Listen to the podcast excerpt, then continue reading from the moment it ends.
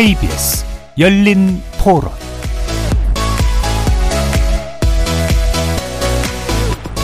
안녕하십니까. KBS 열린 토론 배종찬입니다.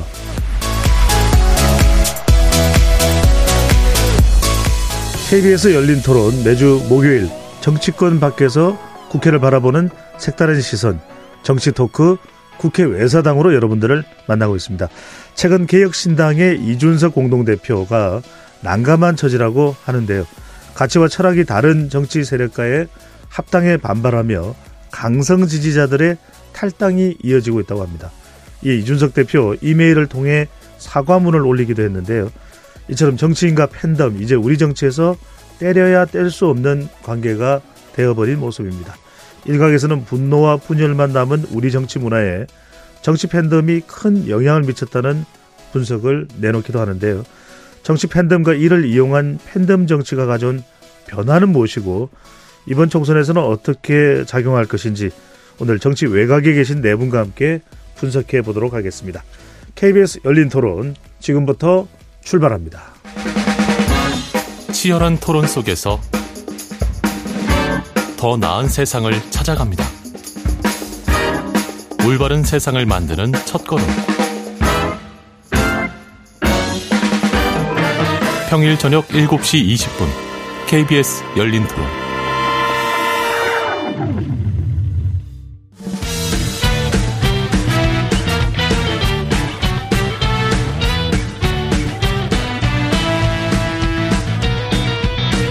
정치 바깥에서 정치를 바라봅니다. 국회 외사당 오늘 토론 함께 해주실 네 분 소개합니다. 고정 패널이시죠. 곽용희 한국경제신문 기자 나오셨습니다. 어서 오십시오. 안녕하세요. 김도형 한국일보 정치부 기자 자리해 주셨습니다. 안녕하세요. 네.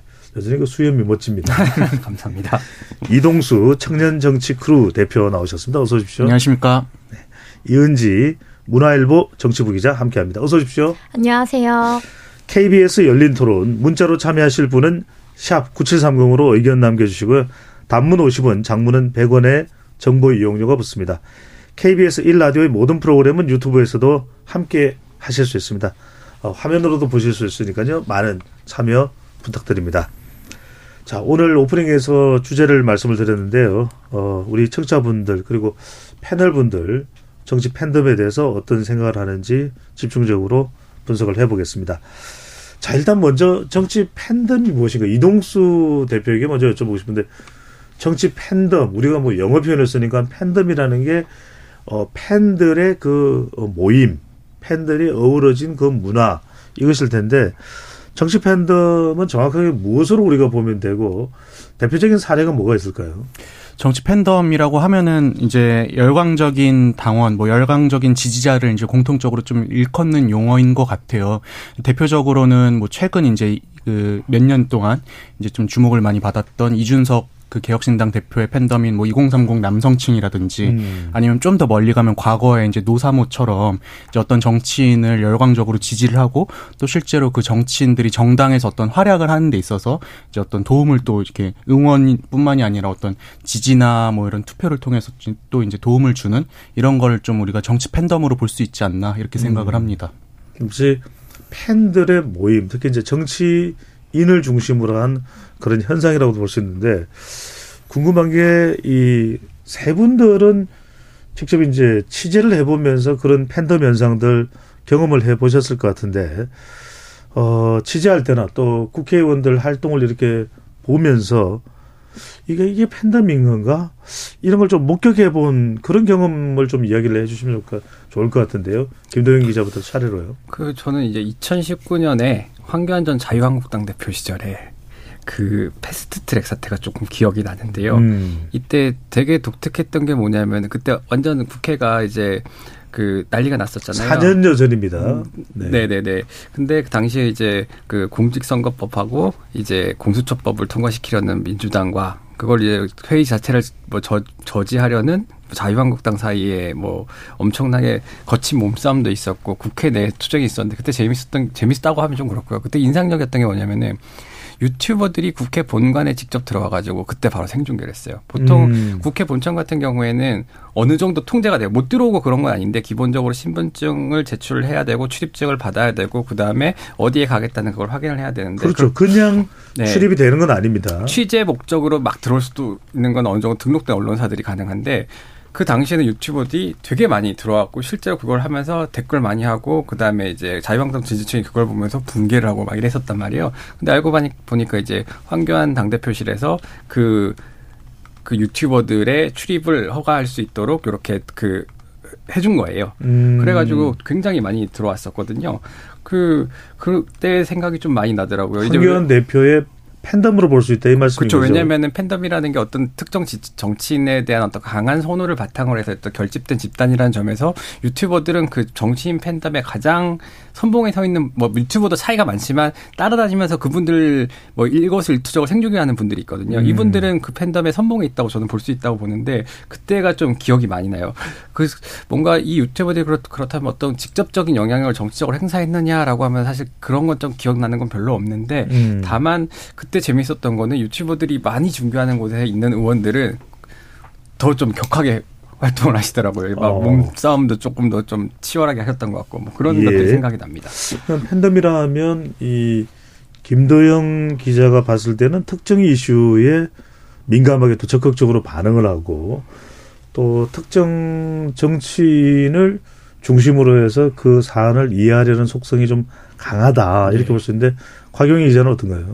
저는 뭐 정치인분들을 옆에서 딱 지켜본 사례는 많지는 않은데 제가 이제 최근에 한 40대, 50대 분들의 이제 고위공직자라든지 이런 분들이랑 이제, 이제 자리를 같이 하다 보면은 되게 이준석 그 대표에 대한 지지층에 대한 간증이 많이 나와요. 그러니까 대부분 뭘 얘기하냐면은 우리 아들이 대학생인데 걔가 이런 생각을 하는지 몰랐다. 이 얘기를 정말 많이 듣습니다. 오. 예. 그러니까 그러니까 이게 보면은 이게 약간 전 세대로부터 어떤 지지를 이렇게 물- 내려받거나 영향을 받는 게 아니라 완전히 신종 지지층인 거죠. 구세대의 영향을 받지 않고 스스로의 사고와 경험을 이제 기반으로 한 어떤 지지층 형성. 근데 이제 여기 이것도 중요한 게 이게 저는 팬덤이라는 단어를 또 이층에는 안 쓰는 게 또 무작정적인 지지를 보내지만 않거든요. 어떻게 보면 뭐 자기의 뭐 마음에 안 들면 언제든지 돌아설 수 있는 그런 면에서는 오히려 좀 건전한 모습의 어 지지층의 모습을 보이게 보이고 있는 게 아닌가 이런 생각을 좀 해봤습니다. 네. 이건 연령대로 봤을 때, 어, 이준석 대표를 떠올렸을 때는 좀 젊은 세대들의 팬덤이 있고, 그 특징은 마냥 지지하는 것만은 아니다. 근데 뭐 연령대와 무관하게 또 팬덤도 있을 것 같은데, 이현지 기자는 어떻습니까? 이재명 대표를 향한 팬덤도 있는 것으로 아는데요. 그 이재명 대표 팬덤을 이른바 이제 개혁의 딸을 줄여서 개딸이라고 음. 하는데요. 실제 뭐 이 대표 뭐 지지자들이 이렇게 모인 자리에 가면은 사실 2030 좀 여성들은 그렇게 많지 않고 이제 한 50, 60 세대가 많다는 거예요. 아무래도 40, 50, 60이 민주당의 전통적인 지지층인 586이라고 할 수 있어요. 음. 그래서 이름은 개딸인데 2030 여성보다는 이제 40, 50, 60 여성이 좀 더 지지세가 많다. 이렇게 당에서도 좀 파악을 하고 있습니다. 네. 연령대에, 어, 특정 연령대에만 국한된 건 아니, 아니네요. 그렇죠. 네. 또 이제, 어, 속성 자체도 어, 정치인에 대한 지지와 지지하지 않는 경우도 있을 수 있지만 또 이재명 대표 지지층들을 보면은 상당히 또 적극적인 지지를 보내는 경우도 있는 것이고요. 그죠? 그래서 일례로 이제 의원들은 한 명 한 명이 헌법기관이라고 하는데 그 사람들을 좀 직접 움직이기도 하는 게 좀 개딸인 것 같은데요. 지난해 민주당이 이제 대의원제 축소와 당원 전당원 투표 확대를 골자로 한 이제 개정안 논의가 한창일 때 음. 이 개딸분들이 롤케이크를 들고 의원실을 돌면서 이제 개정안 통과를 요구했어요. 근데 사실상 이런 경우는 거의 없었다고 보면 되거든요.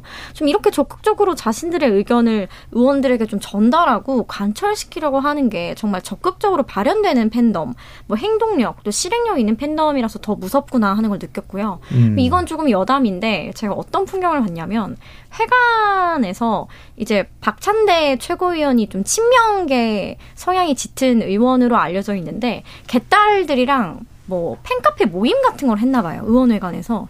이렇게 개그그 그 귀가 달린 머리띠를 쓰고 나오 더라고요. 박찬대 네, 의원이 머리띠를. 뒤에는 개딸 분들도 똑같은 머리띠를 쓰고 네. 어, 무슨 정모를 하는 거냐 회관에서 그때 정모 정모라는 거의, 게 네. 정, 정신 정기적인 모임이죠. 말하는 예. 거죠. 거의 2000년대 정모. 수준인 것처럼 연예인 팬덤이 저런 걸까?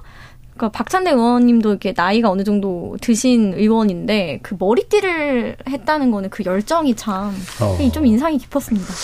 자, 상당히 이제 정치 팬덤이 우리 정치권에 가져오는 영향, 일단 현상적으로 보더라도 정치한 대결을 볼 수 있는데, 이동수 대표가 보기에는 팬덤에 따라서 그 정치인이 또 이렇게도 보이기도 하고 저렇게 보이기도 하고 긍정적으로 보이기도 하고 또 부정적으로 볼 수도 있기도 한데 어떤 점은 우리가 팬덤에 따른 긍정적인 점, 정치 팬덤에 또 어떤 점은 또 대체적으로 좀 부정적인 면이라고 볼 수 있을까요? 저는 이제 좀 전에 이은지 기자님께서 말씀해 주신 사례 중에 어떤 뭔가 정치인의 지지를 호소하기 위해서 뭐 롤케이크를 선물한다든지 아니면 과거에 또 이제 개딸이라는 분들이 뭐 이제 의원실마다 돌아다니면서 꽃바구니나 막 이런 것들을 설명하면서 이제 뭐 체포동의안 문제라든지 이런 거에 이제 지지를 호소한 적이 있거든요. 저는 이런 부분은 긍정적이라고 생각을 합니다. 근데 다만 이제 이것이 좀 더 도를 넘어서 이제 폭력을 행사한다든가 이럴 경우에는 좀 그 정치인마저도 이제 안 좋게 보게 되더라고요. 대표적 인 게 이제 지난 여름이었죠. 그 이재명 대표가 단식을 할 때 이제 강성 지지층 분들이 막 경찰에 항의를 하면서 이제 좀 상해를 입히고 이런 일들이 있었는데 음. 이런 식으로 물리적인 폭력까지 행사하는 지경에 이르렀을 때는 사실 그런 팬덤의 행위가 결코 그 지지하는 정치인들의 이미지에 좋지 않게 작용을 하는 것 같습니다. 네. 자, 구체적으로 이제 이 팬덤의 동향도 좀 한번 살펴보면 좋겠습니다. 어, 이준석 대표 쪽으로 또 좀 많은 관심들이 모아지고 있습니다. 이은지 기자. 어, 제3지대 이 빅텐트, 어, 지난 9일 설날 연휴 첫날에 이제 전격적으로 발표가 됐는데 깜짝 뭐 놀란 반응들이 이준석 대표의 강성 지지층으로부터 나오고 있어요. 그래서 뭐 심지어는 개혁신당에 가입을 했던 지지자들도 뭐 탈당하고 있다는데 그렇게 이준석 대표를 지지하는 정치 팬덤이라면 그래도 이해해 줄 것 같기도 한데 이렇게 탈당하는 이유는 어떻게 봐야 될까요? 이게 일단 개딸이랑은 좀 차별화가 있기 때문으로 저는 좀 봤는데요. 음. 이제 이준석 그 개혁신당 공동대표의 팬덤은 어떤 특징을 좀 지니냐면 어떤 원칙이나 기준에 의해서 구축된 팬덤이에요. 이 대표를 무조건 사람으로서 이렇게 무슨 연예인처럼 이렇게 지지하는 게 아니라 본인들이 생각했을 때 뭐 여성에 대한 남성의 뭐 역차별 문제라든지 이런 뭐 젠더나 정치적 가치관, 뭐 정책이 이 팬덤을 이루는 주 근간인 거예요. 그래서 이번에 이제 제3지대 합당 과정에서 2030 남성들이 좀 부정적으로 생각하는 류호정 전 의원과 손을 잡은 것에 음. 대해서 바로 이제 아 나는 이러이러한 가치관과 정책 때문에 이 대표를 지지했던 건데 아 이제 우리는 노선이 다르고 나의 가치관과 다르니 이제는 헤어집시다 이렇게 되는 거잖아요. 그래서 사람 자체보다는 어떤 본인들이 정한 원칙이나 가치관, 정책과 이게 다르면 언제든지 떠날 수 있는 팬덤이다. 그래서 좀 실리를 중심으로 한 팬덤이라는 점이 좀 개딸과는 좀 다른 것 같아요. 음. 이게 그 이준석 대표의 팬덤이 형성되는 좀 맥락을 또 짚어볼 필요가 있는데요. 이게 정치권에서 뭐 이대남 이래가지고 20, 30대 남성의 지지가 뉴스가 많이 된 건 2021년부터인데 사실 이 대표에 대한 이2030 남성의 지지는 한 2018년까지 거슬러 올라가거든요. 어. 예, 왜냐하면은 이제 그 이 남녀 간의 갈등, 젊은 층의 이 젠더 갈등이라고 하는 게 한 2015년, 16년 즈음부터 이제 문제가 점점 고조되기 시작을 하면서 가장 격화됐던 게 2018년이었어요. 근데 그때 뭐 이수혁 사건이니 이런 사건들이 있으면서 이제 이 젠더 갈등이 아주 첨예하게 붙었었는데 그때 이제 뭐 그 당시에 정부 여당, 뭐 문재인 정부나 민주당 같은 경우에는 여성들에게 좀 우호적인 메시지를 많이 냈다면은 거의 유일하게 이제 이준석 대표라든지 아니면 음. 하태경 의원만이 이제 20, 30대 남성들 편을 들어줬거든요.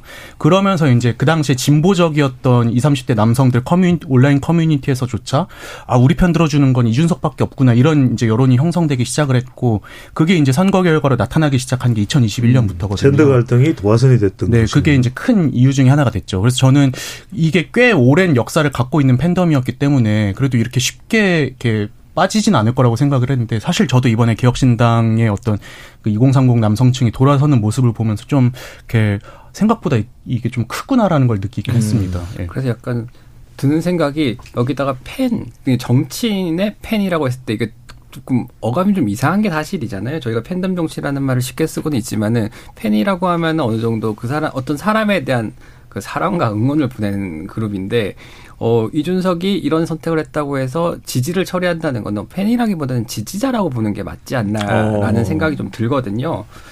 그렇습니다.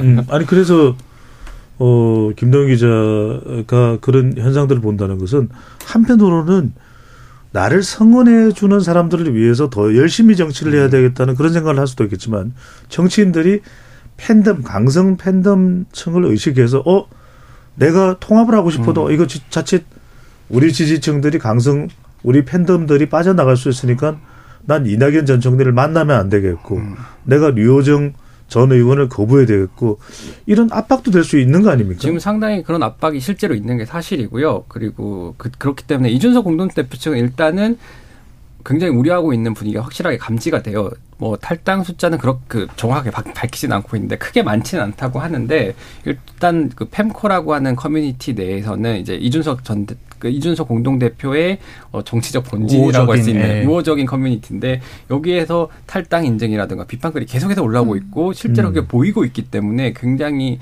여론에 나쁜 영향을 미치게 되는 거고 기자들도 기사를 쓸 때 그런 부분을 감안할 수밖에 없는 거거든요.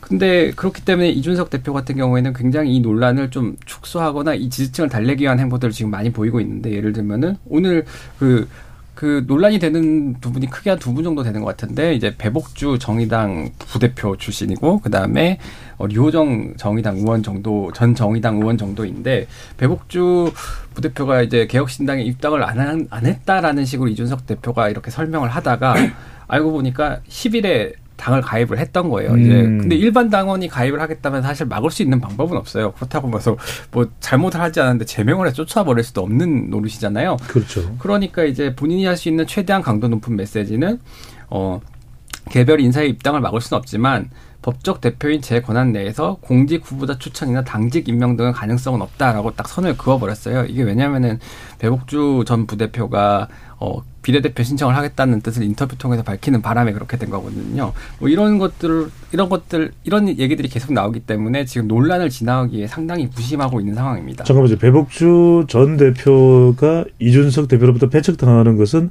바로 전국 장애인 철폐 연대 예. 대표의 부인인 이유가 있나요? 어 부인 때- 뭐 그것도 어느 건 정도는 있- 있지만, 있는데 예. 부인 꼭 부인이라기보다는 이제 그 박경석 그 전장현 상임 대표와 했, 했던 어 그 지하철 시위라든가 이런 것들에 대해서 기본적으로 동조의 입장 또는 같이 함께하는 입장이기 때문에 그 부분에 대해서 이준석 전 대표는 아, 이준석 공동 대표는 같이 그 할 여지가 없다고 보는 거죠. 전 음. 지금 이 일어나고 있는 이준석 팬덤의 어떤 민심 위반이 사실 이제 배복주 류호정 이 두 분 때문만은 아니라고 생각을 음. 하는 게 왜냐하면 이 두 분도 물론 어느 정도는 영향을 끼쳤지만 전반적인 기조 그러니까 이준석 대표가 그동안 강조해왔던 기조가 뭐 공정 아니면 이제 정책성 정치 이런 걸 그만하고 민생이나 이런 경제 이슈에 신경 써야 된다 이런 것들을 그 강조를 많이 해왔는데 지금 이 두 분 같은 경우는 사실 류호정 의원이나 배복주 전 부대표 같은 경우는 이 정체성 정치를 예, 강조해 오신 분들이었던 거잖아요.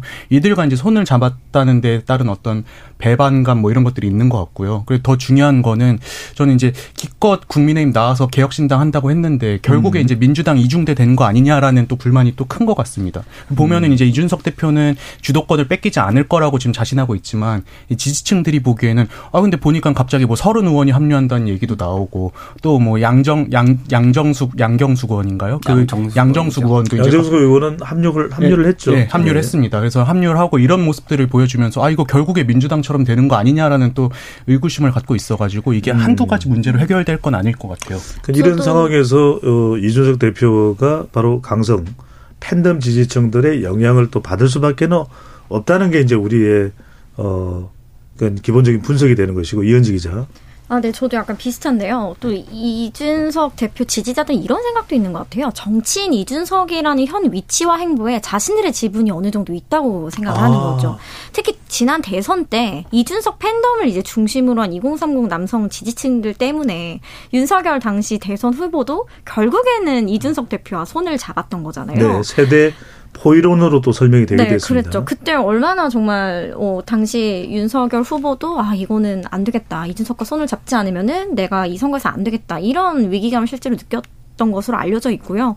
그래서 그 당시에서도 정말 든든한 뒷배가 자신들이었다는 거죠. 그리고 국힘을 떠나서 이렇게 혈혈 단신이 돼서 신당을 창당할 때 지지해준 것도 본인들인데 배신감이 들 수밖에 없다고 보고요. 음. 그래서 탈당으로 좀 자신들의 의사를 전달하는 것으로 좀 보여집니다. 네. 자, 또 한 명의 인물이 상당히 또 팬덤이 형성되어 있는 것 아니냐. 또 그의 이 북콘스트를 통해서도 상당히 어, 많은 또 지지층들, 관심층들이 어, 결집을 하고 또 운집을 했다. 어, 그 인물의 또 딸까지 조명받는다. 바로 이제 조국 전 장관인데요. 예. 어, 사실상 신당 창당을 선언한 셈이죠. 어, 부산 민주공원에서 어, 신당을 창당해서 국민들의 평가를 받겠고 이제 검찰 독재 정권을 또 끝내겠다. 뭐 이런 이제 어 강한 의지를 또 발표를 하겠는데 근데 한편으로는 2심 실형 선고까지도 받은 어 조국 전 장관인데 이런 사법적인 판단과는 별개로 지지층들은 또 강력하게 지지하고 있고 뭐 수치는 말씀 안 드립니다만은 상당히 또 여론 호응을 얻는다 그런 분석도 나옵니다. 가경 기자 이건 어떻게 봐야 될까요? 조국 어, 전 장관 관련 관련된 것도 일종의 팬덤이라고 봐야 될까요? 어, 저는 되게 강력한 팬덤이라고 보고 일단 그 팬덤의 어떤 승계가 그 문재인 대통령에 대한 팬덤을 조국이 이번에 이제 승 조국 그 전 장관이 승인하는 절차를 거쳤다. 아, 예. 문전 대통령의 팬덤 자산을 이어받았다 이렇게 볼 수 있다는 거죠. 그걸 어제 이제 문재인 대통령을 만나면서 그거를 공표를 이제 의도적으로 하지 않았나라는 생각이 들고요. 예. 이제 저 일단 조국 법무부 장관을 임명했을 때부터 이제 이게 이제 문재인 대통령 팬 문재인 대통령이 팬덤을 바라보고 임명을 했다는 지적도 있었고, 근데 조국 전 장관의 이번 출마 이슈도 결국은 그 팬덤에 지지하는 그 기대는 게 있는 거고, 그러니까 이제 결국은 이제 문재인 대통령의 팬덤 자산을 이어받겠다는 어떤 그런 모습이 좀 보였고, 뭐 지금 민주당에서는 상당히 좀 당혹스러워하는 상황이잖아요. 지금 여러 가지로 그래서. 만약에 이번 정, 이 총선이 되게 재밌어질 것 같은 게 만약에 이제 조국 장관이 3%를 넘어서 한 석이라도 가져갔다면은 어, 조국 장관의 팬덤이 실체가 확실하게 있는 거죠. 어, 저는 그래서 그 부분을 좀 이번 총선에서 좀 잘 봐야 될 것 같습니다. 네, 실제 선거에까지도 영향을 미칠 수 있는 그런 음. 팬덤 현상이다 볼 수 있는데 김동 기자. 예, 실제로 뭐 문재인 전 대통령이 그 이낙연 전 대표 만났을 때는 이런 종류의 메시지가 나오지는 않았거든요. 어. 이제 이- 그 이제 조국 조국 전 법무부 장관 신당 창당할 수밖에 없다는 뭐 결정을 뭐 이해한다는 취지의 메시지가 나왔잖아요. 그리고 뭐 또 독주를 두 분이 같이 나누셨다고 이제 조 전 장관이 페이스북에다가도 올렸었거든요. 뭐 그런 정도를 봤을 때 그거는 너무 정치적으로 신뢰를 주는 사인이고 나의 지지층들에게 나 이 사람을 위해서 한 표를 행사해줘라는 메시지인 거거든요. 대통령 음. 전직 대통령 입장에서는 낼 수 있는 가장 최고 수준의 정치적 메시지가 아닌가라는 생각이 들어요.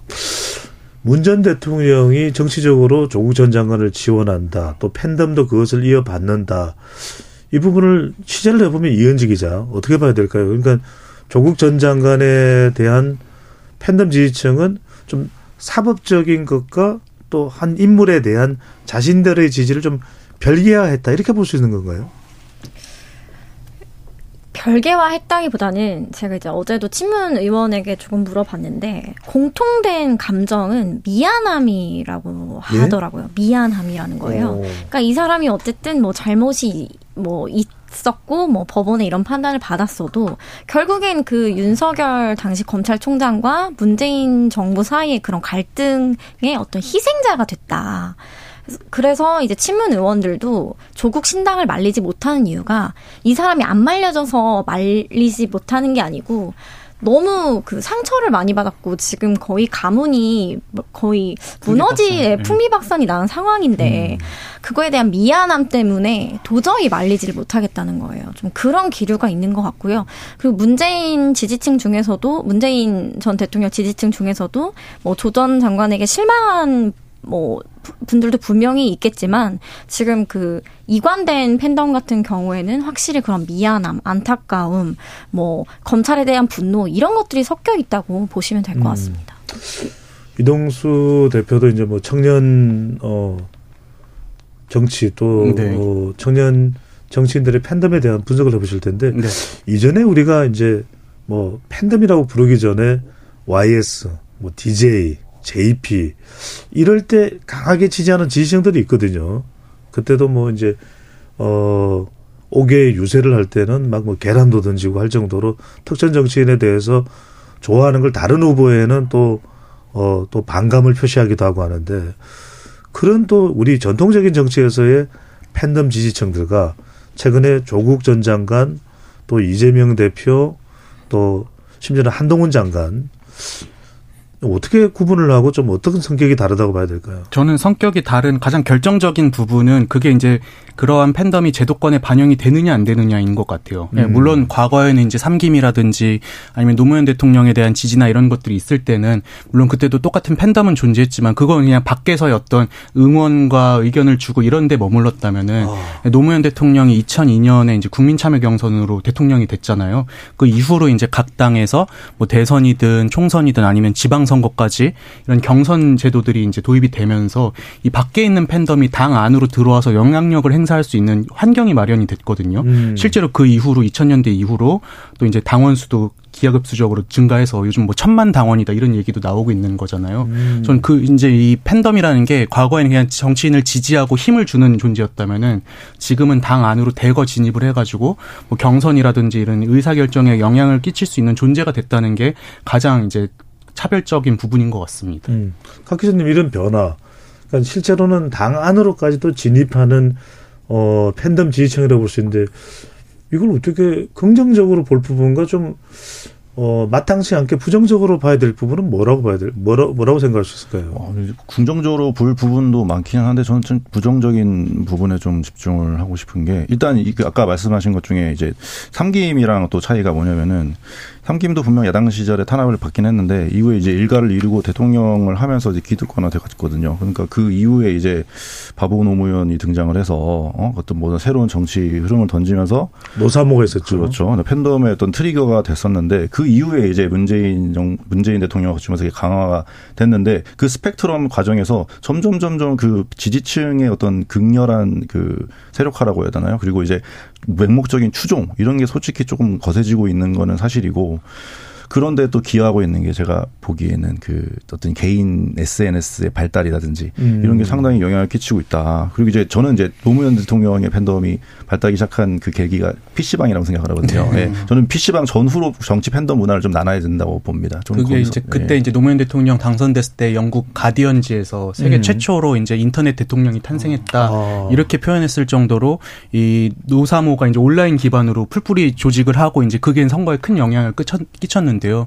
근데 이제 저는 이제 이 과거의 그 노사모와 지금의 팬덤이 좀 차별되는 부분은 그때만 음. 해도 이제 노사모 같은 경우에는 노무현 대통령이 추구했던 가치, 예컨대 뭐 지역주의 타파라든지 권위주의 음. 청산 이런 데 이제 동조를 한 분들이었기 때문에 노무현 대통령이 그 방향성과 조금 위배되는 부분들 예컨대 이제 이라크전 파병이라든지 한미 FTA라든지 이런 걸 추진할 때 썰물처럼 빠져나왔거든요. 음. 근데 그러고 나서 이제 노무현 대통령이 뭐 검찰 수사 받고 이렇게 결국에 서거를 했잖아요. 그때 어떤 죄책감이 더 큰 어떤 팬덤, 강성 지지로 이어지게 되는 것 같아요. 그때 우리가 맹목적으로 지지를 했어야 되는데 비판적 지지를 했기 때문에 노무현이라는 사람을 잃었다. 이게 음. 이제 나중에 어떤 우리 친문의 어떤 팬덤이라든지 네. 지금의 이제 이재명 대표의 팬덤처럼 이렇게 무조건적인 지지로 이어진 게 아닌가 저는 그렇게 생각이 됩니다. 음, 지몬미였죠. 네. 지켜주지 음. 못해 미안해 하는 것도 우리가 기억이 나는데 김동 기자 이게 또 궁금합니다. 그런데 이제 팬덤 문화가 뭐 긍정적인 면만 우리가 찾을 수는 없겠죠. 뭐 부정적인 또 영향 부작용도 있을 텐데 그렇다 하더라도 이게 정말 극단적인 상황까지 가지는 말아야 되는데 음. 최근에 이재명 대표의 피습, 배현진 의원의 또 피습 이런 상황들이 있으면서 외신들은 막 그렇게 이야기를 해요. 우리 대한민국의 극단적 양경 양극화와 또 극단적인 맹목적인 팬덤 지지층들의 영향도 있을 것이다. 이 외신들의 분석 물론 국내 언론에서도 그런 분석을 합니다만 어떻게 보십니까? 그 저는 사실 조금 위험한 그렇게 너무 직접적으로 연결짓는 건 사실 좀 음. 위험할 수 있다고 보고 또이 위험할 수 있다고는 보는데 분명히 팬덤 정치 때문에 정치가 양극단으로 흐르는 측면은 부정하기는 어려울 것 같아요. 저, 예를 들면 저는 이렇게 생각하고 정치는 저희가 지도자라고 얘기를 하잖아요. 그 어떤 다양한 이해관계를 조정하기 위해 있는 사람들인데 그러면은 결과적으로 지지자들과 뭐 지역구 주민들의 의견을 수렴하되 결정을 하는 거는 정치인들이 하는 거란 말이에요. 그럼 그 정, 그 결정에 대한 책임을 그 사람들이 온전히 지면 되는데 팬덤이라고 하는 문화에서는 그 결정 단위를 자신들이 원하는 대로 좀 끌고 가려고 하는 게 강한 것 같아요. 그러니까 예를 들면은 뭐 이준석 대표의 케이스에서도 보듯이 어 합당이라는 결정을 이준석 대표가 했지만 그 이후에 그 정치적 책임에 대해서는 뭐 그 문자들이 많이 온다고 하더라고요.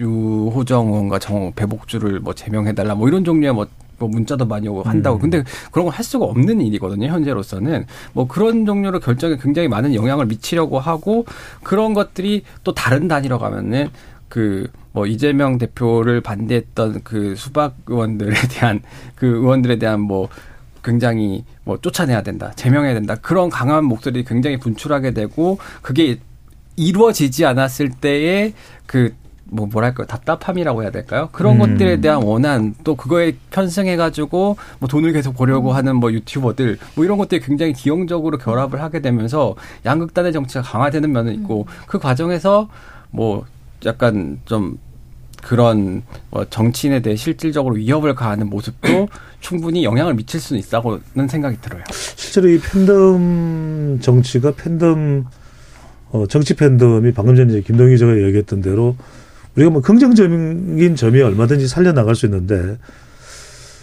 그러니까 이 민주당에서 야기됐던 이낙연 전 총리를 향한 이제 수박 논란 그런 논란이 이제 비명계 의원들에게도 수박에 수박에 대한 당도 표시가 있었었죠. 그래서 지금 원칙과 상식으로 탈당한 의원들에 대해서는 상당히 이제 강 강한 수박이다 이렇게 또 이야기가 됐었고 또 이제 어 당 내에서 이 마음에 들지 않는 그런 의사결정을 하는 의원들에 대해서는 정치인들에 대해서는 어 18원 후원 음. 그렇죠 일종의 어떤 의미 예. 우리 청취자분들께 제가 구체적으로 설명을 드리기는 힘듭니다만 18원 이 후원이라든지 이런 것에 대한 내부의 인식은 어떻습니까? 그러니까 이게 잘못됐다 그러면 아 아무리 나를 지지한다 하더라도 건절해야지 이렇게 생각할 수도 있는데 그래도 저 사람들이 나를 저렇게 지지해 주는데 내가 어떻게 저들과 어 대립을 하고 충돌을 내 그래도 계속 안고 가야지 대체로 어떤 인식입니까?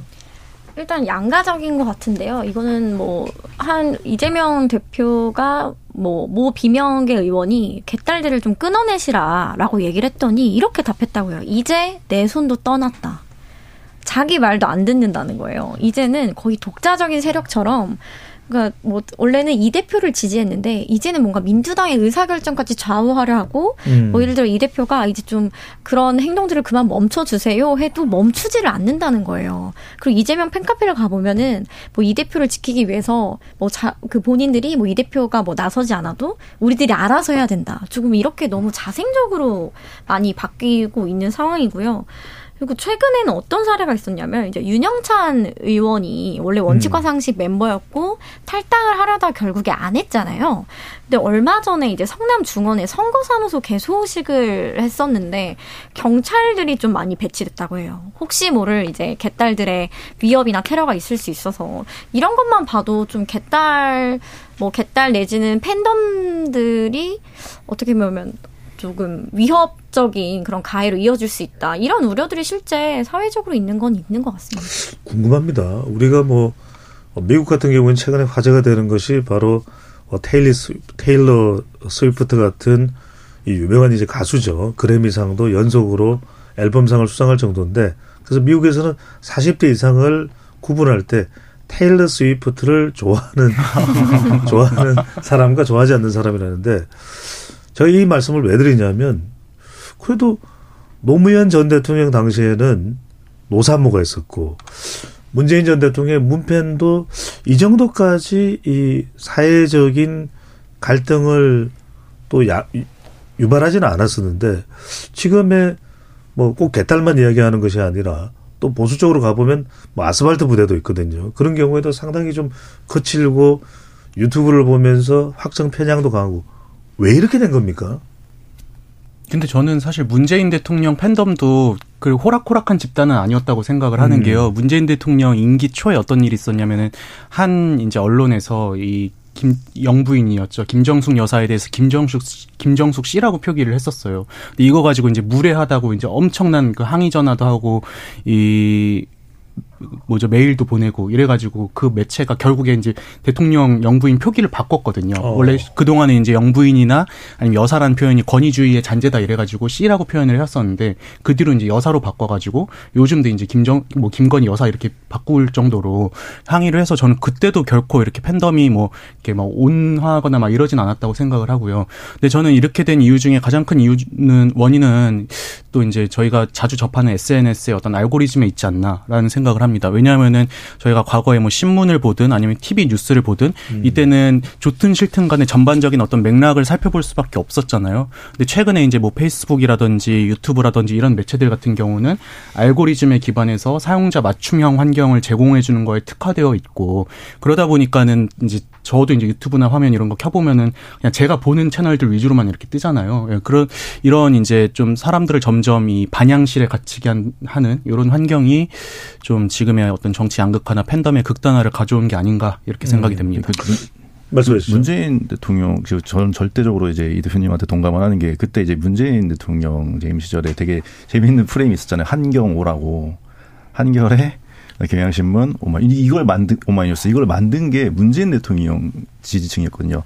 언제든지 지금 우리, 어, 언론사 어떤 성향으로서는 우리와 같은 배를 탔지만, 어, 언제든지 우리 대통령 공격하면은 어, 나도 너희를 공격하겠다. 이런 어떤 극단까지는 아니지만 어쨌든 언제든지 이제 지지자를 추종하는 지지 세력을 위해서 자신들이 어, 돌아설 수 있다라는 걸 보여주는 그런 극단적인 좀 모습을 보여준 게 아마 그때부터 아니었나라는 생각이 좀 들긴 합니다. 음. 그러니까 좀 시간이 지날수록 그 정치인과 자신을 일체하는 강도가 점점 세지는 것 같아요. 아. 그 정치인에 대한 그 공격을 나에 대한 공격으로 실제로 그런 그 밈 같은 게 유행 그 그 뭐 유행하게 됐잖아요. 어떤 밈입니까? 예를 들면 이런 거예요. 이준석 나는 이준석에 대한 지- 지지를 철회한다라는 글을 올려요. 그걸 누르면은 이제부터 나는 이준석과 한 몸임을 선언한다. 뭐 이런 식이에요. 어. 뭐 그런 게 굉장히 유명했었는데 실제로 예전 뭐 문재인 전 대통령 시기부터 시작했고 지금에 오면서 이 사람의 아픔이 나의 아픔이고 막 거의 그런 정도로까지 막 발전이 되는 것 같아요. 그러니까 지금의 혼란한 정치 상황에서 그런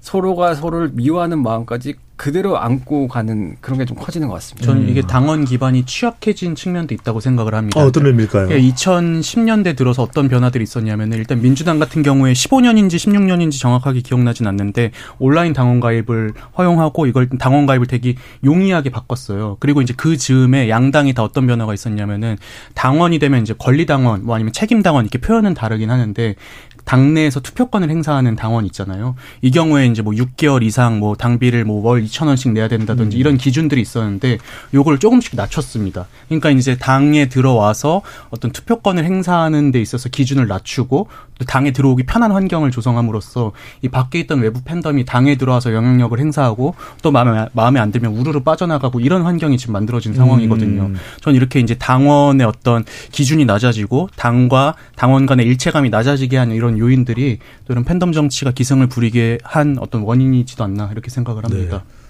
저희 이은지 기자에게 여쭤볼 수밖에 없어요. 왜냐하면 어, 잠시 동안 또 이은지 기자 발언이 없으면 게시판에 왜 또 발언이 없냐 궁금한 게 굉장히 이 김도영 기자, 이동수 대표 또 곽용희 기자의 말씀의 공통점은 정치인이 극단화되면 그걸 또 팬덤이 따라가고 팬덤이 극단화되니까 또 정치인이 따라가고 이런 현상들이 계속 최근 정치 상황에서 반복되는 것 아닌가 김은지 기자는 어떻게, 아, 이은지 기자 어떻게 보시는지요? 네, 실제로 그런 것들이 있는 것 같고 정치인들 역시 팬덤을 이용을 하는 경우가 굉장히 많아요. 음. 예를 들어 정청래 의원 같은 경우는 뭐 아까 언론사 얘기가 나왔지만 예를 들어 뭐 언론사가 나를 괴롭힙니다라고 올리면은 그때는 이제 개딸들이 달려가서 다 그 기사에 댓글 테러를 하는 거예요.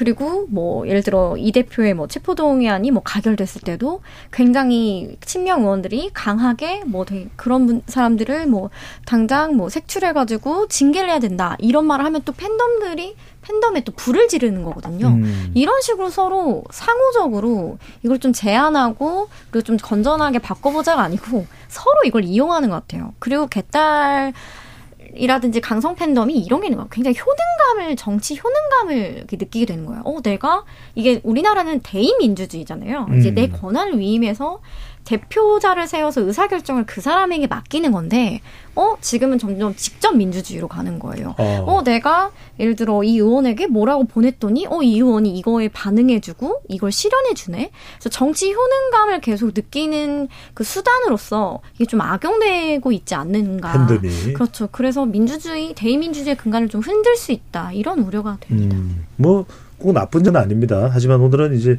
정치 팬덤이 가진, 가지고 있는, 어, 일종의 부작용, 또 앞으로 개선해야 될 사항은 어, 무엇인지에 좀 초점을 맞춰서 토론을 해보겠습니다. 토론 진행되는 동안 우리 청취자분들 또 유튜브로 보시는 시청자분들이 많은 의견 보내주셨는데, 이제, 어, 자세한 내용 들어보겠습니다. 정희진 문자캐스터. 네, 지금까지 청취 여러분이 보내주신 문자들 소개합니다. 4620님. 저는 정치인들의 팬덤에 정치적 영향력이 커지는 것을 긍정적으로 보지 않습니다. 표를 의식한 정치인들이 자신의 가치관이나 양심보다는 지지자들 눈치 보기에 급급합니다. 정치에서 점점 협치가 사라지는 이유인 것 같습니다.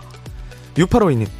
정치인들의 강성 지지자들의 극단적인 양상도 문제지만 이를 정치에 이용하는 정치인도 문제입니다. 지지자들을 등에 업고 대화와 타협은 안중에도 없이 분열만 조장하는 정치인들이 정치 문화를 퇴보시키고 있습니다. 3940님. 노무현 전 대통령의 노사모와 지금의 정치 팬덤은 형성 과정이나 영향력이 다른 모습입니다. 노사모는 노무현 대통령을 맹목적으로 지지하지 않았습니다. 비판할 땐 비판할 줄 알고 지지할 땐 확실히 지지했습니다. 지금의 정치 팬덤은 정치인들에게 편협한 지지만을 보내고 있는 것 같습니다. 로보카폴리님. 정치인 지지자들의 영향력이 커지는 건 표를 확보하는 데 도움도 되지만 정치 자금이나 후원금의 영향도 무시할 수 없을 것 같습니다. 정치인들이 이 달콤한 유혹을 뿌리치기 힘들지 않을까요? 이를 끊어내는 정치인이 인정받고 성공받는 시대가 오길 바랍니다 해주셨고요. 얼큰한 만두국님. 정치인과 지지자들이 긍정적 에너지와 이에 호응하는 민생 정책으로 이어지는 선순환 구조로 이어졌으면 합니다. 편만 가르는 맹목적인 지지는 누구에게도 도움이 되지 않습니다. 5907님. 정치인들의 지지자라면 기본적으로 정치의 기본이 되는 대화와 타협에 대해서도 열려 있어야 한다고 생각합니다. 요즘 강성 지지자들은 상대당 혹은 반대편과 대화나 타협의 가능성만 내비쳐도 악플을 달거나 항의 문자와 전화를 쏟아냅니다. 정치인 지지층의 인식 변화가 필요합니다. 라고 보내주셨네요.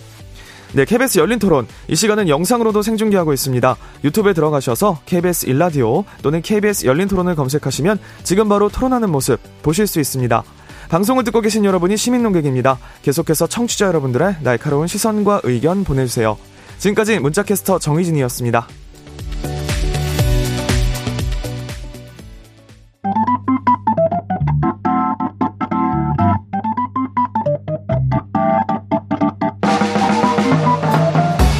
세상을 바꾸는 질문 열린 토론이 시작합니다.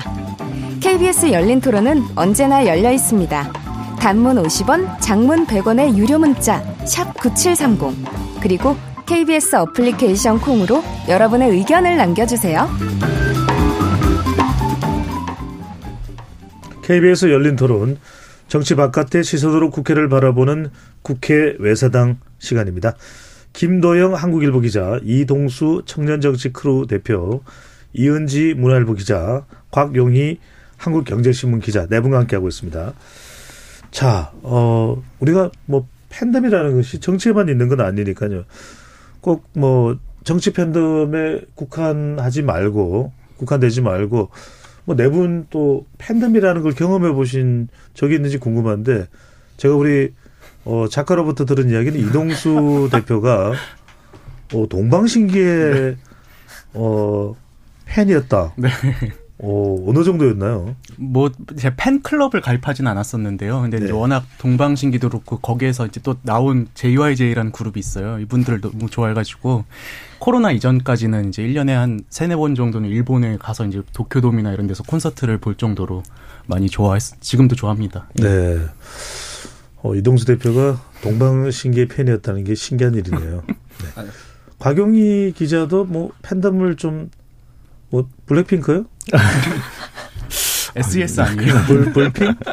아, 그런데 저도 이게 좀 민감한 게 저는 사실은 유일하게 제가 이제 뭐 펜질 덕질이라고 하죠. 그걸 해본 게 이제 나얼씨거든요. 네? 나얼. 아, 네, 나얼.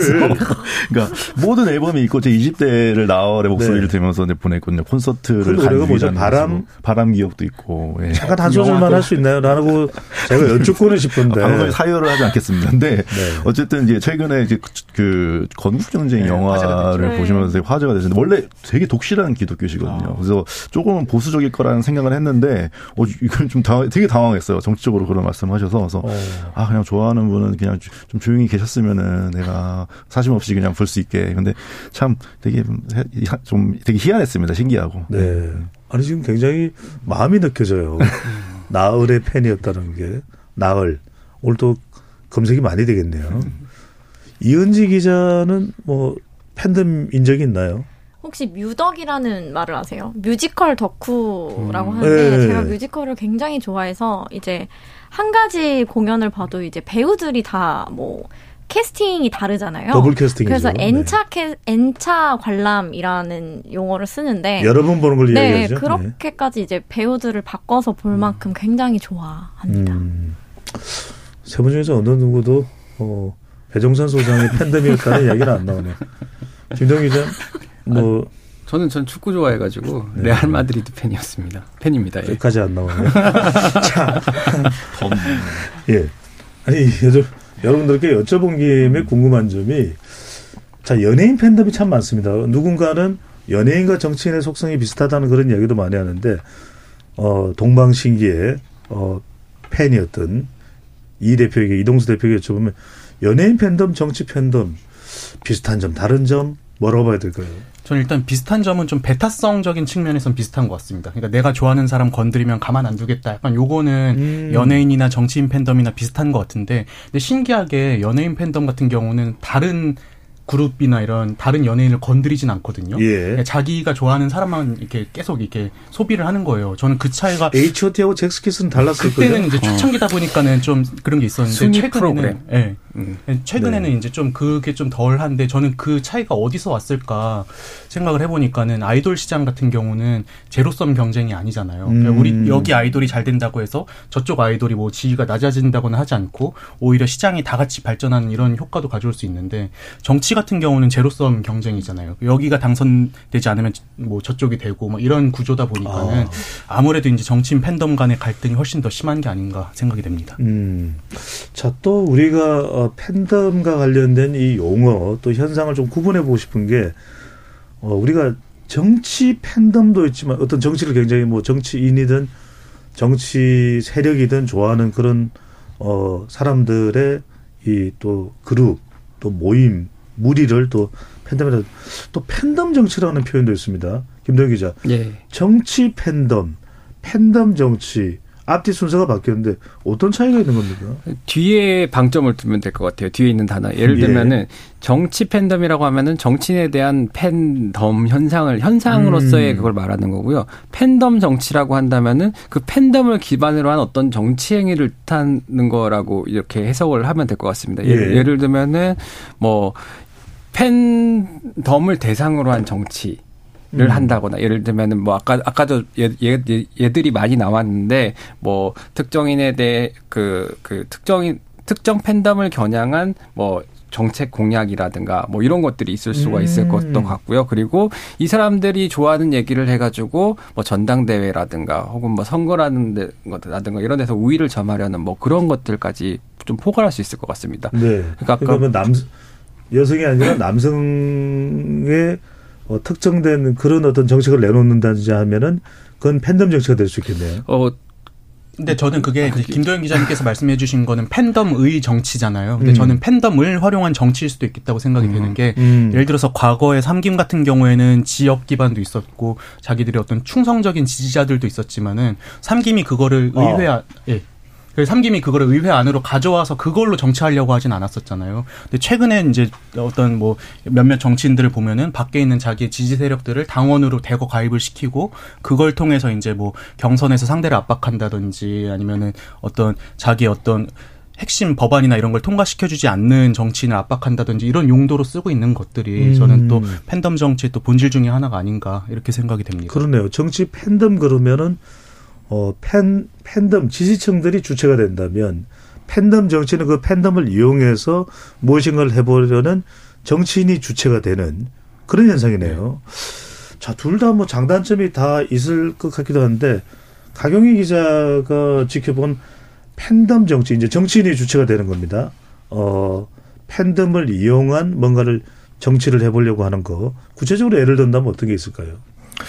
예를 들면 일단 그 현상에서는 사실 팬덤 정치는 어떻게 보면 팬덤이라는 단어 자체가 덕질이잖아요. 그러니까 팬덤 정치가 되면은 이제 아까 우리 윤지 기자님 말씀하신 것처럼 자기를 동의시하기 시작하면서 이제 하루 종일 이제 아까 대의민주주의를 직접 민주주의처럼 실현하려고 하시는 사람들이니까 하루 종일 투표와 상관없이 계속 이제 이제 정치 생각을 하는 거죠. 이제 일상 정치가 계속 지속, 지속이 되는 거예요. 그분들한테는. 그러니까 1년 365일 그냥 계속 본인의 그 내적 정치가 이슈로 소비하고 에너지를 쏟으, 쏘니까 그러다 보니까 이제 비슷한 사람끼리 또 모여서 에너지를 표출을 합니다. 그게 아까 우리 배소님께서 말씀하신, 배소님께서 말씀하신 문자 폭탄 잡혀 찍기, 뭐 18원 후원금 입금, 이런 게, 어, 이런 걸로 이어지는 현상이 좀 있는 거고. 이제 저는 음. 이, 이 지경이 되면은 뭐가 어떤 문제가 되냐면은 말 그대로 팬덤에 업힌 거예요. 팬덤이나 호랑이 등에 정치인도 업힌 거예요. 그때부터 누가 팬덤 정, 팬덤 정치가 되는 순간에 그건 누가 이용하는지 알 수가 없습니다. 이재명 대표가 개딸을 이용하는 건지 개딸이 이재명 음. 대표를 이용하는 건지 그 구분할 수 없는 지경이 음. 이르는 게 저는 팬덤 정치라고 봅니다. 네. 저희는 우리가 팬, 어, 정치 팬덤, 팬덤 정치를 이야기하면서 팬덤 음. 정치를 이야기하면서 상당히 많은 우려를 하는 것 중에 하나가 바로 확정 편향입니다. 확정 편향. 말 그대로 어떤 어, 한쪽의 생각만 계속해서 집중적으로 듣, 듣다 보니까 다른 쪽의 생각은 일체 더 어, 참고하거나 또 냉정하게 판단하거나 그 저도 이게 난감한 게 어떤 유튜브를 나가면 그냥 환호성이고 어떤 유튜브를 나가면 그냥 뭐 욕 일색이에요. 음. 근데 따지고 보면 제가 두 방송에서의 두 유튜브 채널에서 내용이 똑같아요. 음. 음. 똑같아요. 다르지가 않아요. 그래서 제가 깜짝 놀라는 게 음. 정말 내용이 똑같거든요. 근데 한쪽에는 완전히 반응이 다르고 다른 쪽은 또 반응이 또 완전히 다르고 이현지 기자 이 SNS나 유튜브에서 유발되고 있는 이런 팬덤 정치의 현상 뭐 긍정적으로 볼 수 있는 건 어떤 게 있을 것이고 부정적으로 본다면 어떤 게 있을까요? 저는 일단 긍정적인 변화는 이제 곽영희 기자가 그 얘기를 해주셨잖아요. 정치가 생활화된다고.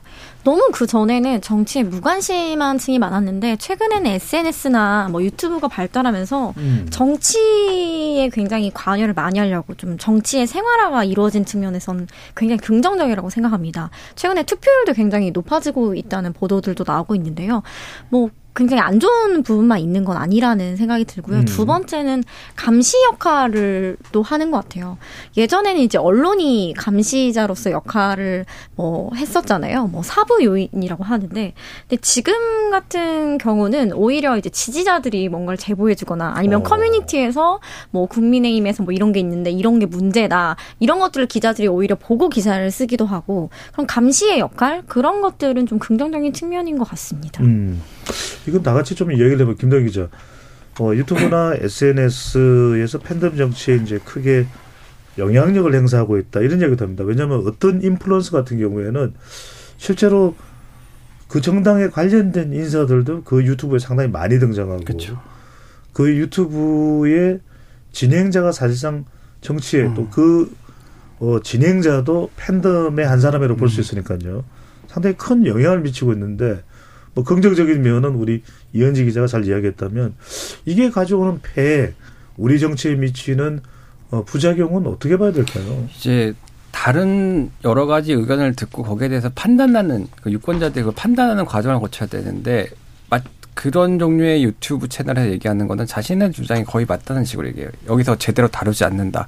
이거는 이런 이, 이거다. 뭐 약간 이런 식으로 단정적으로 얘기를 하고 그래 그렇기 때문에 이제 아까 말씀하신 확증평을 굉장히 많이 강화를 하게 되고 또 유튜브 아까 유튜브나 SNS 같은 경우에는 그런 확증평이 강한 채널을 볼수록 그런 그런 콘텐츠들만 계속해서 추천이 올라오게 되잖아요. 음. 그래서 굉장히 위험하더라고요. 실제로 저도 이제 정치부로 다시 오게 됐을 때 제가 제가 정치부 출입하던 시절에 유튜브를 그렇게 많이 쓰진 않았던 시절이거든요.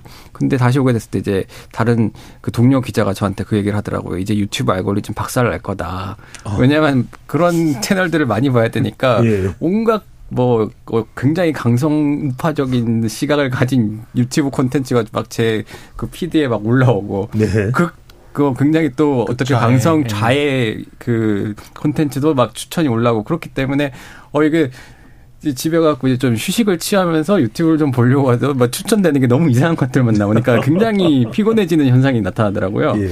뭐, 뭐, 그거는 뭐 여담이고. 그- 그런데 그렇게 확증 편향을 하, 좀 강도가 심해지면 심해질수록 오히려 또 거기에 대해 열광하는 지지층의 강도도 세지다 보니까 유튜버들이 뭐라고 해야 될까요? 굉장히 과가, 욕을 더 심하게 하면 할수록 그 반응해 주는 사람들이 더 많아지고 그렇기 때문에 굉장히 안 좋은 모습들이 연출되는데 제가 되게 인상 깊었던 게 예전에 지난해 민주당이 강원도 원주에서 1박 2일 의원 워크숍을 했거든요. 음. 보통 그런 데 가면 기자들만 일부 따라가고 이렇게 했었는데 유튜버들이 한, 한 3, 40명이 왔었어요. 와. 거기 앞에서 1박 2일인데 강원도 원주인데 거, 거기서 이렇게 하면서 이제 흔히들 이제 비명계라고 불리는 의원들이 지나가면은 그분들이 유튜브 옆에 대고 그 의원들을 향해서 소리를 질러요. 수박 수박 막 이렇게 어. 굉장히 그 모멸감을 주는 거예요. 나올 때가 기다렸다 그다음 뭐 네. 이재명 대표를 지켜주세요 막 하고 막 야유도 보내고 막 이런 식으로 얘기를 해요. 먹는 그럼- 수박과는 전혀 무관한 거네요. 그렇죠. 그러, 그렇다 보니, 그, 그, 그러면은 그걸 보고 있던 유튜브 지지층이 막, 막 환호를 하면서 막 슈퍼챗도 쏴주고요. 막 그렇게 하니까 더 그런 정치를 조금 저하시키는, 정치의 질적 저하를 갖고는 가, 가져다주는 그런 행위들이 계속해서 일어나는 것그 같아요. 저는 그리고 이제 또 추가적으로 댕- 생길 수 있는 문제가 가짜 뉴스가 횡행할 수 있는 되게 좋은 토양을 만드는 것 어. 같습니다.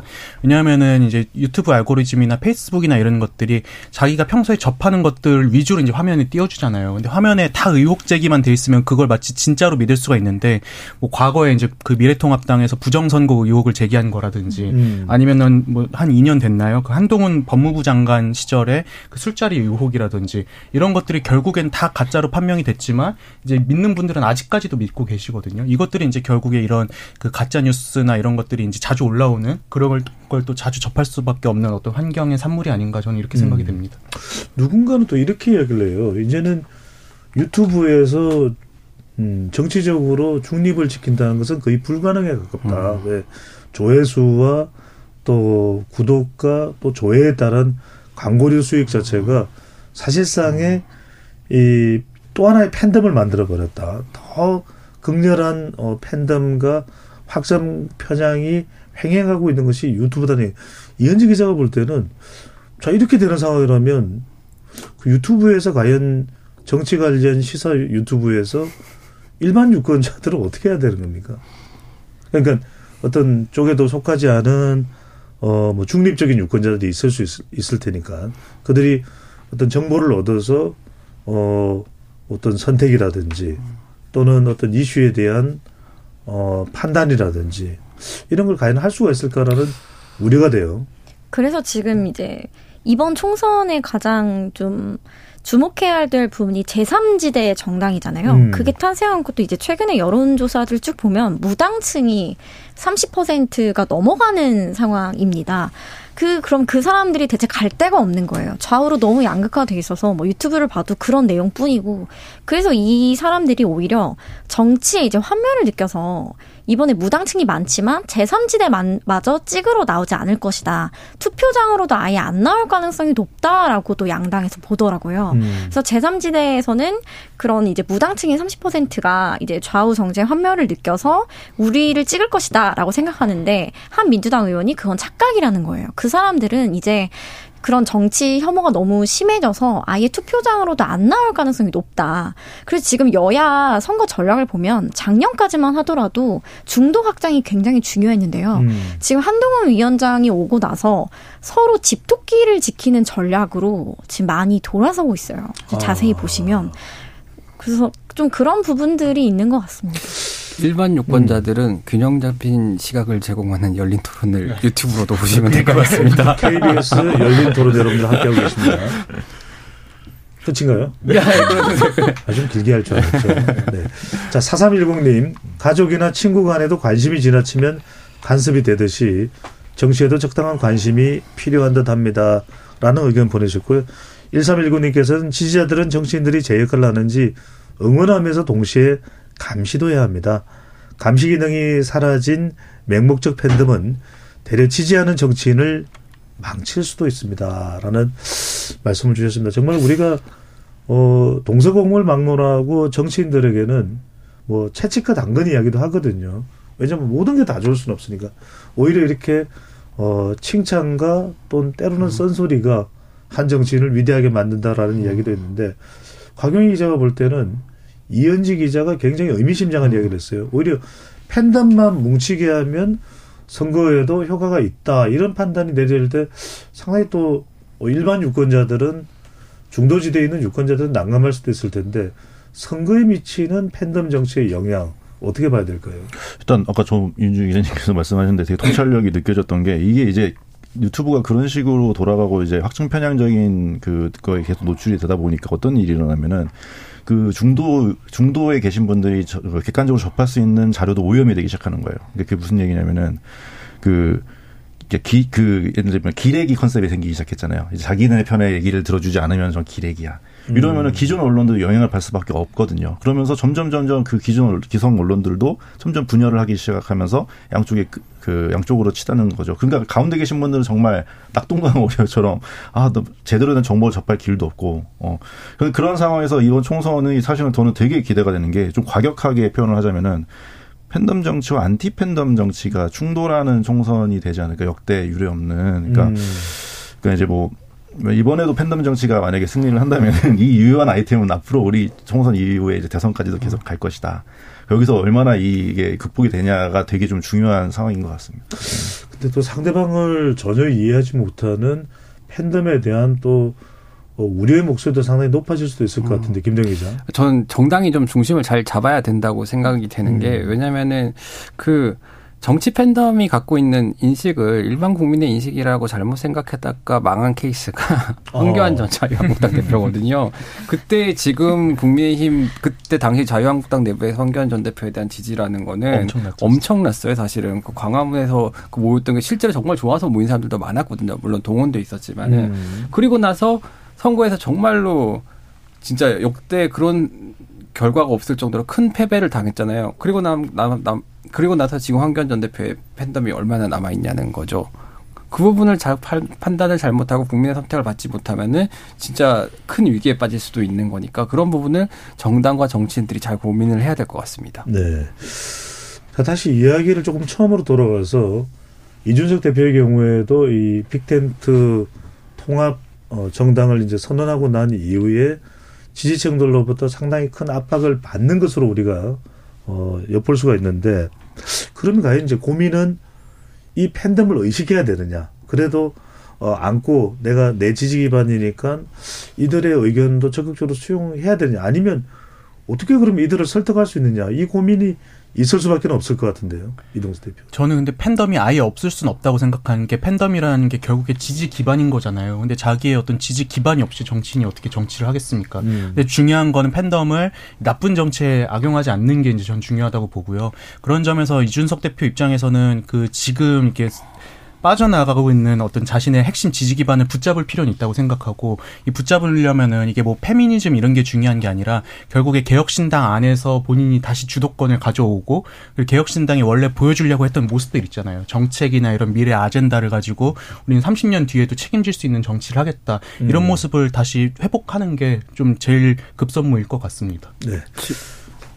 지금 개혁신당 같은 경우에는 과- 그, 그 아젠다를 낼 정치적 공간이 거의 사라진 것 같아요. 막 말씀하신 것처럼 탈당이라든가 이런 안 좋은 뉴스들이 계속 나오고 예전에는 이제 이준석 대표의 결단으로 빠른 정치적 판단으로 뭐 노임 무임승차 폐지라든가 뭐 이런 부분에 대한 정치적 아젠다를 재빨리 던질 수가 있었다면 지금 내부 의사 구조 자체가 어쨌든 공동 대표기 때문에 여기도 음. 얘기를 하고 저기도 얘기하고 거기에서 분명히 색깔이 다른 것들이 있을 것이고 그런 부분에 대해서 굉장히 갖고 있는 장점들을 많이 상실하게 될 것 같아요. 그리고 그 부분을 이준석 전, 전 이준석 대표의 지지자들이 계속해서 지적하고 있는 거예요. 먹힐 음. 거다라는 이게 식으로. 그러니까 의사결정 구조를 보면은 구개혁신당, 이준석 대표와 그 주변 분들의 스타일들을 보면은 뭐 핀테크 기업 같이, 그러니까 스타트업 같이 그냥 빨리빨리 결정하고 빨리빨리 추진하는 스타일이었다면은 이낙연 대표 같은 경우는 약간 중견 기업처럼 그냥 오랫동안 숙고하고 사람도 많이 이제 좀 참고하고 요런 스타일이거든요. 이게 저는 충돌할 수밖에 없는데 여기서 만약에 주도권을 뺏기게 된다면 이준석 대표가 지금의 어떤 지지 기반을 다시 찾아오기는 또 어렵게 되지 않을까 이렇게 생각됩니다. 음.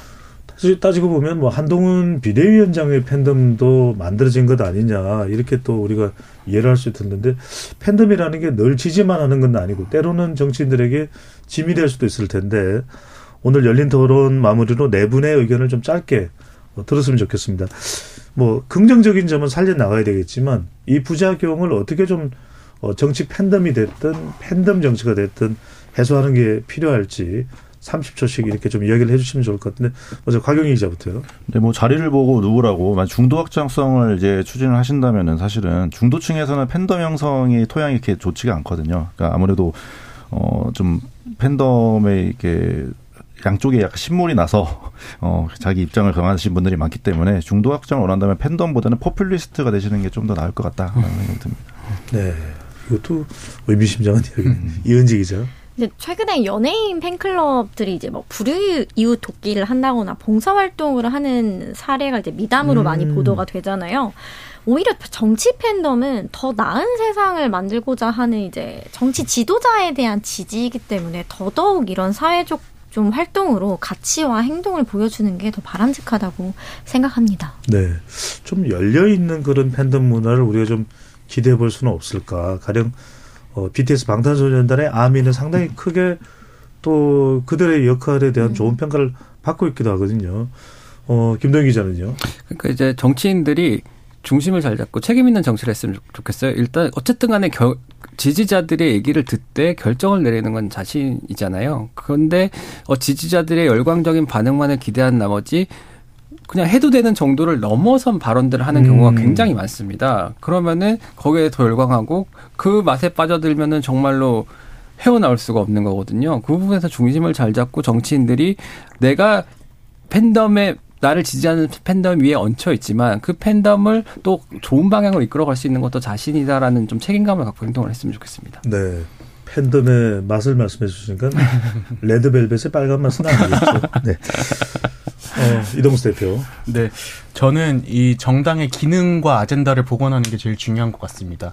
정당이라는 게 결국에 우리가 어떤 방향, 뭐 큰 정부든 작은 정부든 어떤 방향성을 갖고 이제 이런 그 정책들을 추진하겠습니다를 보여줘야 되는 집단인데 지금 보면 이 정당이라는 게 이제 인물 중심으로 인물의 어떤 부침에 따라 계속 지금 말을 바꾸고 뭐 이때는 이 소리하고 저때는 저 소리하고 이게 지금 문제가 되는 거잖아요. 그래서 저는 이 정당의 아젠다를 복원하고 또 우리가 생각하는 그런 바람직한 당원의 모습을 되찾기 위해서 어떻게 해야 되는가를 고민함으로써 이 정당이 이제 인물 중심이 아니라 가치와 아젠다 중심의 정당으로 거듭날 수 있도록 하기 위한 노력이 좀 필요한 시기가 아닌가 이렇게 생각이 됩니다. 네. 어, 제가 분명히 말씀드릴 수 있는 것은 우리 국민 또 시청자 모든 분이 KBS의 어, 팬덤입니다.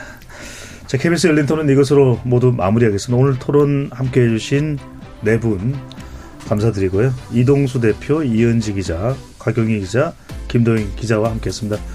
감사합니다. 고맙습니다. 감사합니다.